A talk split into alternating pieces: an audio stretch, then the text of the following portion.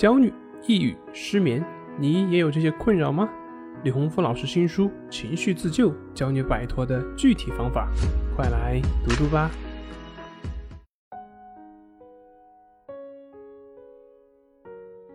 今天要分享的作品是高考应对方法。现在考试的学生找我咨询的越来越多。也询问我该如何去更好的学习。那关于具体如何去学习，我可以试着从心理学的角度去给大家一些启发，希望能够帮助到大家。在说如何去学习之前，先说我以前遇到的一个同学，他向我的提问。那位同学他问我，他说他很努力了，上课也很认真，课后也认真复习。可是，就是成绩不好，问为什么？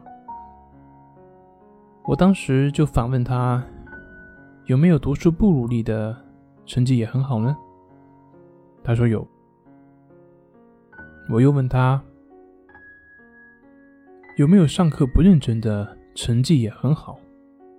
他说有。然后还问了一句，有没有课后不复习的，成绩也很好呢？他说也有，我就说，其实你做的这些都不是取得成绩必然的因素。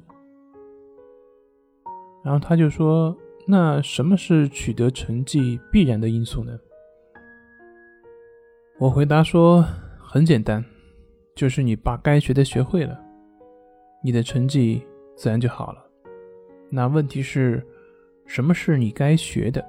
什么叫做学会了？我们把这些明确了，自然你也就可以做到了。其实这样回答讲的还是过于空泛。讲细一点，该学的就是考试大纲里面要求的。学会了，也就是说你能够达到举一反三，能够在考试的时候做对了。说起来是很简单，但其实要做到的话是需要花很大的功夫，需要培养一种认真的能力。那我为什么要说上面的这样一段对话呢？因为其实很多时候我们的学习都会很盲目，就是按照自己的习惯去做，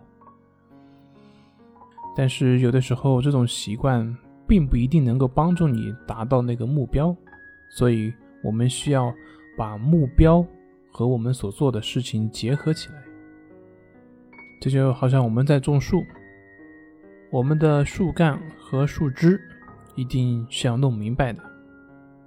只要树干得到充分的营养，树枝自然就能够发展好。相反，如果你的重心只是在树枝上面，那么即便你再辛苦，那也是徒劳的。所以，知道自己该学什么，不该学什么，应该做什么，把这些东西都认识明白了，然后去做到，那么你的学习成绩以及学习效率就会得到很大的提高。这就是我讲的第一点。然后我要讲的第二点，那在讲第二点之前，先说一个脑筋急转弯，就是说，在一个班上面，谁的成绩？是最好的呢？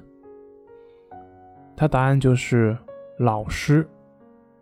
其实这个是很有道理的，因为老师不仅要自己会，他还要教给别人会，而在这个教别人的过程中，自然而然就会发现很多的问题，而弥补了自己不会的。所以，同样的，我们学习也是要以应用为目的，而运用才是最好的学习。这样的学习才会比较容易有趣味性，同时也会比较容易带给你成就感。那么我要讲的第三个就是，我们在学习的时候要有时间限定。比如说，像以前我早上读英语的时候，总是会容易走神，后来给自己限定时间，在这个时间内要读几遍，或者是有背诵这种要求，等等等等。当我有这种时间限定之后，我发现我的注意力会更集中。那由于时间的关系，以上的几点呢，我没办法去延伸的说，但是相信大家应该是可以理解的。关键是在学习生活中去不断的去尝试，希望对你能够有真正的实际性的帮助。好了，今天就分享到这里，咱们下回再见。